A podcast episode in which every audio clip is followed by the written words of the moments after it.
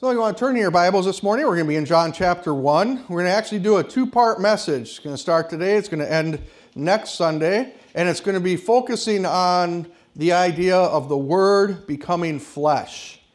And when I lived in Kenosha, I volunteered at the local county jail as one of the chaplains who would come and, and hold services there or be on call in case one of the prisoners wanted to talk to a pastor. And and one of the things that would happen is very, very occasionally, one of the prisoners who attended the service in the jail would start coming to the church once they were released from jail. And oftentimes, these people were, you know, people you'd have to you come alongside and spend a lot of time with and, and um, give them a lot of help. And one of them asked me to attend a hearing on another charge that they had had that hadn't been taken care of as, he, as this person served their other sentence in the jail because there's a backlog in the state crime lab.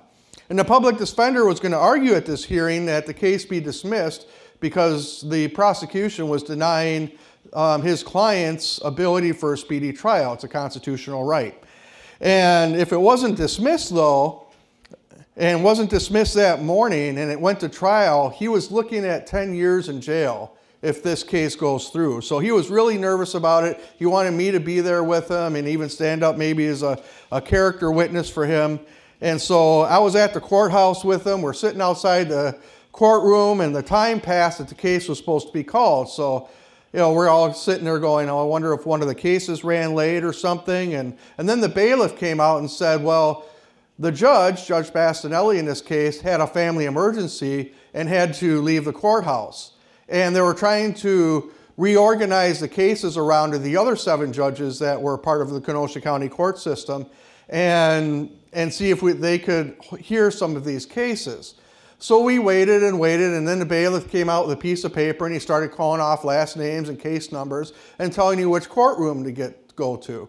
And they came to my friend's um, name and they said, okay, uh, go to Circuit 8, Judge Bruce Schroeder. My friend heard that and he immediately fell apart. He's like, not Judge Schroeder. You see, Judge Schroeder had this nickname among the criminals in Kenosha of his nickname was the Hammer. And Judge Schroeder was a favorite of the police. The police loved this guy, the district attorney loved this guy because he was very harsh in his treatment of lawbreakers, very harsh in his sentencing. He never sided with defense attorneys in his rulings and had little to no mercy upon anyone who stood in his court. If the law said 10 years, you got all 10 of those years. There's no chance of parole, no chance of, of leniency. You got that 10 years. He was also in the paper a lot. He was even on the television news sometimes because he would go into rants during sentencing where he would sit there and, and call the person an ingrate and a drain to society and call this person all kinds of names before standing up behind his bench and shouting, You're going to jail 10 years. And he had this big oversized gavel. It was almost ridiculously big. And he'd go, boom! That's where he got his nickname, the hammer, from. And he, he was something else. And, and people look at God sometimes as being like Judge Bruce Schroeder merciless, taking great joy in using the law of God to crush people before lever, leveling the maximum sentence allowed by law. In fact, about 10 years ago, sociologists from Baylor University released a study looking into America's different views about God. Part of the study was um, they, they got the help of the Gallup organization, and they identified four distinct views of God's personality and his interaction with the world. And the researchers outlined the results as follows. They said 31.4% of people believe in an authoritarian God.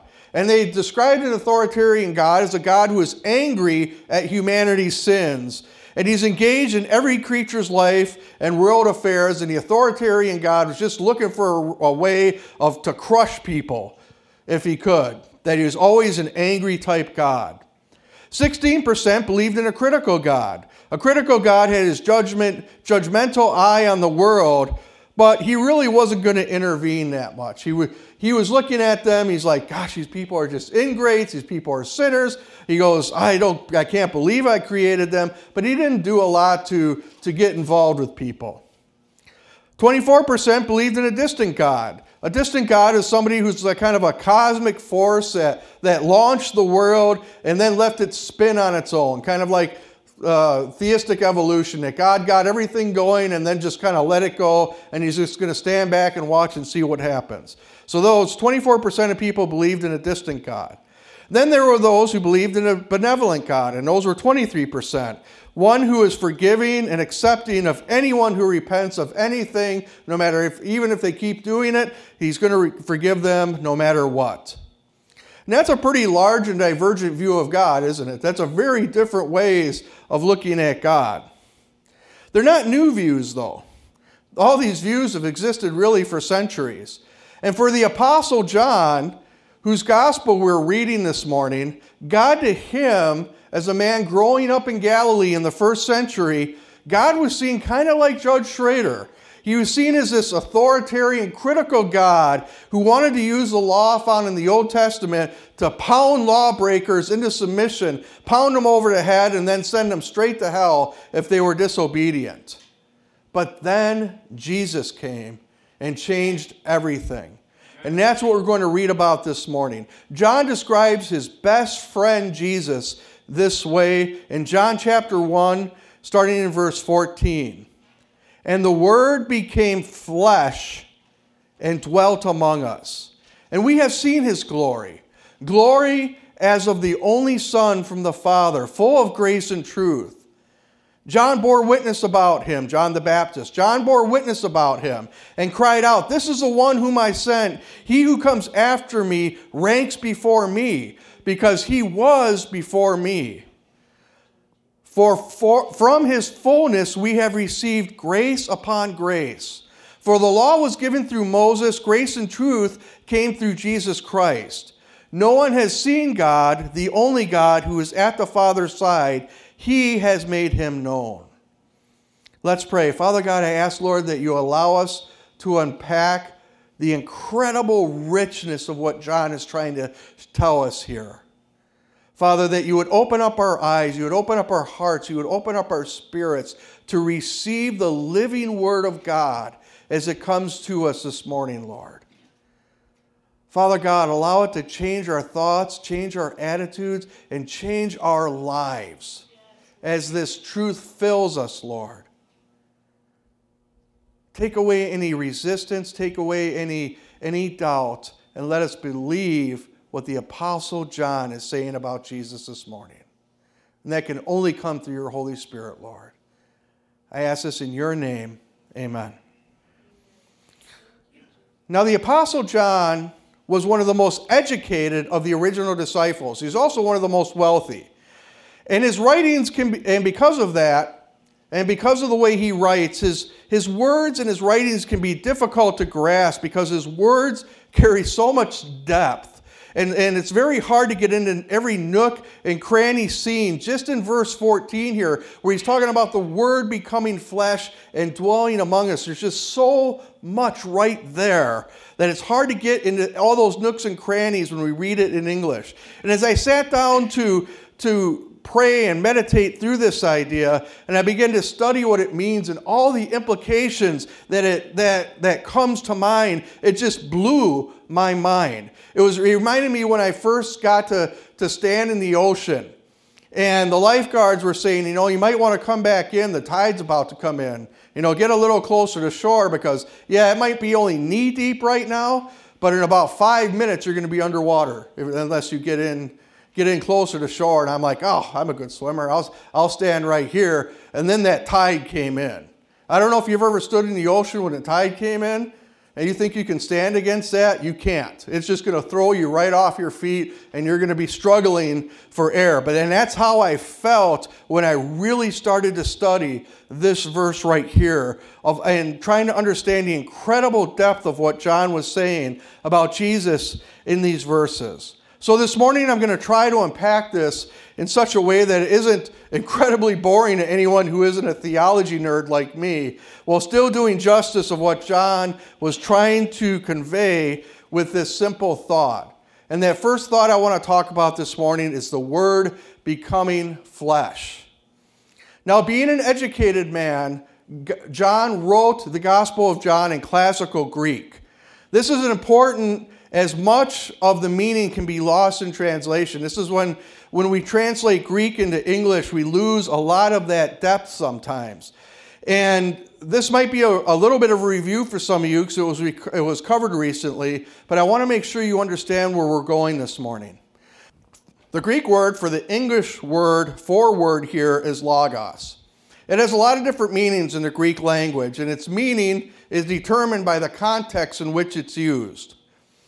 For example, logos is the root word for our English word logic. That's where the word logic comes from. It comes from the Greek word logos.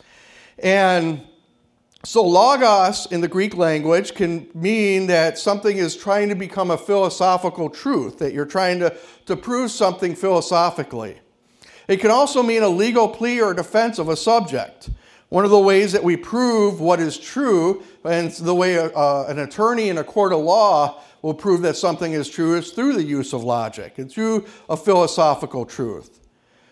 Or, what I believe John is referring to here of what the word is, is the fullness of the law of God. That's what the Logos means in this case. And the word that became flesh is referring to the Torah or the law that the Hebrew people had lived under for thousands and thousands of years. If they followed the law, they had blessing, they had God's presence, they had prosperity, they had all everything you could ever want in life. But if they broke the law, they would have increasing judgments. They would have God trying to call them back in repentance. They would have all kinds of things happening where God was saying, Come back to me, come back to me, come back to me. Don't allow this sin to drag you away from me. And eventually, if they refused, if they were stiff necked, if they were stubborn, eventually they were, God allowed them to be conquered by other nations. And you would see this in Judges where they would have this time of revival and, and you know, everybody's going to church, everybody's living right. And then they started to drift away and drift away, and God would allow other nations to come in and, and carry them away, and they would be brought under subject unification of these different nations. We also see this in the kingdom era. You see this in 1st and 2nd Samuel, 1st and 2nd King, 1st and 2nd Chronicles. That's all that was about. Israel and Judah sinning, sinning and allowing Assyria and Babylon to conquer them and take them away. And all these historical accounts were meant to be illustrations for future generations. That's you and me, the future generations, that God is serious about us following his commands in the law. But then Jesus came. But then Jesus came. And the word or the law took upon itself flesh. And to many, it seems like God changed his character between the Old and the New Testament. Sometime like during that 400 years between the end of, of Malachi to the beginning of Matthew, that God just went to a, a beach somewhere and had a 400 year vacation. He got some sun, you know, relaxed on the beach and became the kinder, gentler God. But that isn't the case at all. There really isn't any difference between how God handles his word in the Old Testament than there is in the New Testament. Let me show you why. For all you Bible students or all you people who have been around the church for a very long period of time, I would ask you, physically speaking, what were the scriptures or the law written on originally? Think about that. Did they have paper? Could they go down and get a copy machine and, and paper? No. What did Moses write it on? Moses was the first one to write the first five books of the Bible. Stone. Parchment. Parchment, animal skins, right? Parchment's animal skins. Papyrus or ancient paper was invented in Egypt hundreds of years before Moses, but Moses chose to write the law on flesh. And that's very interesting, isn't it? The Word then literally became living flesh to dwell among us. The Greek word for dwelt literally means tabernacle, and that's what we're going to get into next week how God came and tabernacled and came and dwelt among us, came and became our neighbor. And the second question of this is that if it's written on the flesh, what were the coverings of the tabernacle made of? Tabernacle in the wilderness. Animal skins, flesh. So the law is written on flesh, it's written and covered with flesh. Flesh was all about, or all covered and all um, integrated with the law. And you're saying, well, why does this matter? This sounds like just a bunch of, of trivial pursuit stuff that I'm never going to need to know. Because it was prophetic. I don't think God wasted a single drop of ink when He told the Holy Spirit what He wanted written in the Bible. It was all prophetic, and it was all meant to point to this verse right here. The Word became flesh. It had always been that way. And the more I read the Old Testament, the more I see how God was using everything within the ceremonial and the moral law to point forward to the verse we are studying here this morning. And the prophetic word is that the ultimate fulfillment of all this law being written on animal skins, being written on flesh, covered by flesh, protected by flesh, is the word becoming flesh. So, why did Jesus take on human form and live among us? In the beginning of the message, I was speaking of a judge that had little mercy upon lawbreakers. And that's how the people of John's day viewed God. And at some time, or in our time, some in our society would applaud such a judge. The, somebody who's a law and order kind of person who believes that laws are there for a reason. You break the law at your own peril. You break the law, you pay the fine, or you go to jail. I probably, in my own mind, leaned a little bit more to that side. But there's also a significant portion of our society that cries out for being merciful in how we deal with criminals. They say, well, you know, those criminals that are a product of their environment, or they had bad upbringings, they grew up in a ghetto. You don't understand, they didn't have any positive influence. They got caught up in the wrong cl- pro- or the wrong crowd. And, though, and these kind of people that bring up every extenuating circumstance they can while asking for mercy, or maybe we should give them rehabilitation or education or lesser punishment for these kind of lawbreakers. And the word becoming flesh is the perfect balance of these two opposing views. You see, the holy requirements of the law were seen in the presence, the personality, the words, and the actions of Jesus while he lived on this earth. Jesus was the only person to live perfectly obedient to both the law and the will of God for his entire life. He committed no crime and therefore was, guilt, was not guilty of anything deserving punishment. But we are. You see, you and I have committed high crimes against God's law, and we're deserving of the harshest punishment before God. And that's where the mercy comes in. The mercy of God is seen through Jesus taking the blows, taking the punishment, taking the whip, dying that substitutionary death on the cross for our sins. Paraphrasing what St. Paul said in 2 Corinthians 5:21, he who was without sin became sin for us so that in Him, through belief in Him, through following Him, through turning over our lives to Him, we can have the same righteous requirements that God expects of, of, from all of us. And that's the first and primary reason the Word became flesh. The law was meant only to punish sin, took on the weakness of flesh so that it could experience and take the same punishment that we deserve so that it would take so we could still enter in to God's presence both during this life and the life to come. You know, people always say, "Well, I get to go to heaven when I die." Do you know that you can experience the kingdom of God right here on earth if you just faithfully follow Jesus? It's truth. It's in the Bible. The second reason that the word became that the word or the law became flesh is found in Hebrews 4:15. I'm going to read that from the message version of the Bible.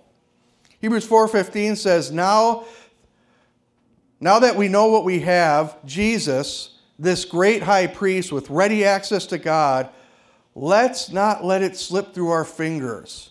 We don't have a priest that is out of touch with our reality.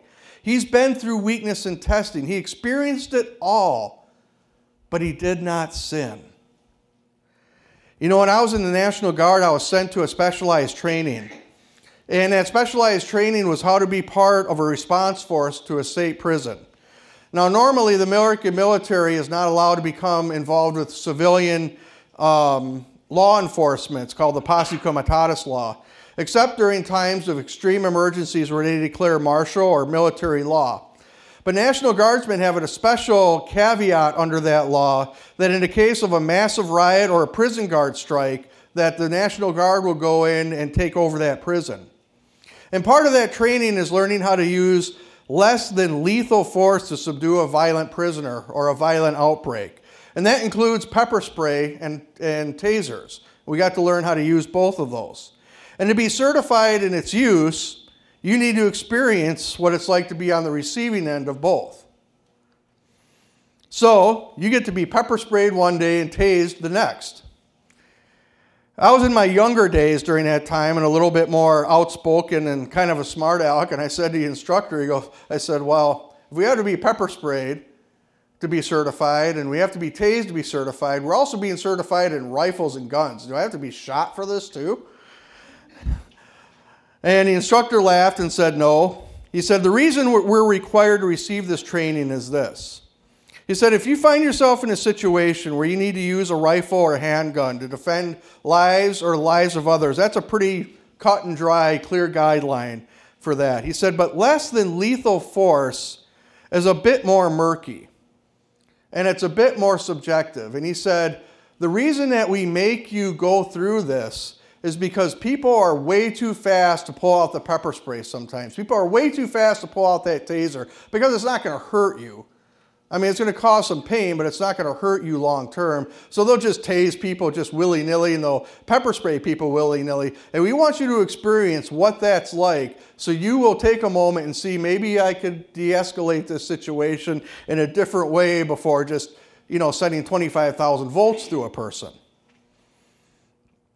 In other words, we had to take the place of that prisoner and receive his punishment for wrongdoing, if just for a moment.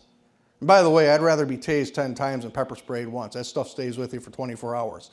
Just saying. Burns your eyes, burns your face. Maybe I'm just more sensitive to it, but I would rather be tased. But the word Jesus became flesh so that this argument that teenagers will use on their, their parents of you don't understand what it's like to live right now. You don't understand what my life is like right now. You don't understand what it's like to be a teenager at this time. And the, we'll use that same argument spiritually. You see, God doesn't understand what it means to be a human. Well, Jesus blew that right out of the water because the Word became flesh and He dwelt among us. Jesus knows what it is to be tempted. Jesus faced the very devil in the desert in a death match of obedience. Jesus knows what it's like to be betrayed. All of his closest friends abandoned him at the moment of his greatest needs. One of the 12 betrayed, one of the original 12 betrayed him, and then the rest ran away also. The person that Jesus picked to lead the church denied him to his face. Jesus knows what it's like to face unfair criticism. Jesus knows what it's like to have people lie about him. Jesus knows what it's like to experience pain. Jesus knows what it's like to experience fear. Jesus knows what it's like to experience doubt. Jesus even knows what it's like to have a prayer go unanswered or have God say no. Remember the Garden of Gethsemane? Jesus said, Please, Father, take this cup. I don't want to go to the cross. God said no. And Jesus knelt to the, the will of the Father. We have a high priest who can sympathize with any one of our human weaknesses that you and I can come up with. And yet he didn't sin in any of it. And that's why mercy triumphs over judgments. The word becoming flesh triumphed over the consequence of disobedience to the law. for anyone and anyone and whoever would accept this grace of God shown through the life, death, and resurrection of Jesus our Lord. It's available to you too. And that's what the Word becoming flesh means to us today. Let's look at one more side of this. And that's the Word of flesh, or the Word becoming flesh, is the death of religion. Let me illustrate this. There was a missionary who was speaking to a pagan and telling him about the gospel. Well, the pagan had several questions of the missionary. He said, Well, where's the temple I go to to worship your God? The missionary said, Well, we really don't have a temple. You see, we worship our God in spirit and in truth, and our God resides inside of us. And the pagan was amazed. He goes, Well, well, well, what sacrifices or, or how do you appease your God? What do I have to do to, to gain his favor? The missionary replied, No, no, no, no. There's no sacrifice that we can bring. Our God took upon himself human flesh and died in our place so that we can live with him now and forever. That he was who was without sin became sin for us so that we can have the righteousness of God. We don't have to do anything other than accept it. And the pagan was growing frustrated. He's like, I, I, can't believe this. What are you, what are you saying? About what mighty deed? Maybe I have to do some mighty deed to, to earn your God's favor. And the missionary replied with tears in his eyes. He goes, No, no. He goes, That's the best part. God has done that mighty deed. And he brings the benefit of that mighty deed as a gift for us. All we have to do is accept it. And I want to close with this thought and this prayer for all of us this morning that God would place within us a deep appreciation and understanding for Ephesians 3:18 which asks that the Holy Spirit gives us the power to understand as all God's people should how wide how long how high and how deep the love of God is for all of us. And not only all of us, but all of these people outside of these walls, too. Let's all stand. If we are able to do that,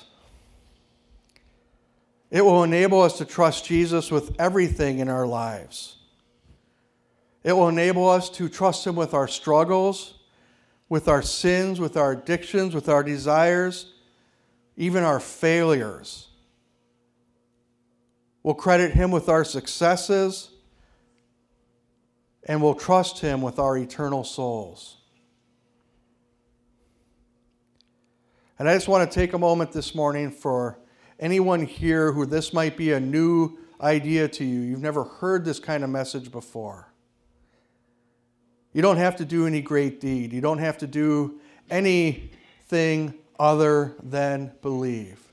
For God so loved the world that he gave his one and only Son, that whosoever, whoever believes in him, will not perish but have everlasting life. All you have to do this morning is believe. Believe that Jesus came and died for your sins. Believe that He is resurrected and wants to take you to heaven with Him someday. And believe that He wants to take up residence in your heart, your will, your soul, and your spirit so that He can help you run your life in such a way that is pleasing to God the Father. If that's you this morning, just make that transaction with God. Say, Jesus, I believe. I believe. Turn your heart over Him this morning. For the rest of us, I just pray, Lord God, I lift your people up to you right now. And I would ask, Father, that this the wonder that I've tried to convey this morning of the Word becoming flesh will be uh, renewed in their hearts. That it will be a point of worship for them this week. That it will be a point of coming to you and saying, Thank you, Jesus, for everything you have done for me. Forgive me, Lord, where I've tried to, to wrest control over my own life. I offer it back to you now. You did it successfully. How foolish am I to try to do it on my own? I give my life to you again.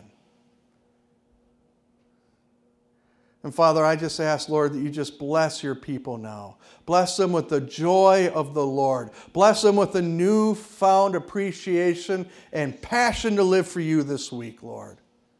So that other people can watch their lives and say, I need what you have. Because that's the reason you have kept us on this earth, to bear witness to the glory of God. Jesus, I just bless your people now. Use them to win souls and spread the gospel through word and deed this week. And I ask this in Jesus' name. And everybody said, Amen. Amen. God bless you and thank you for coming this morning.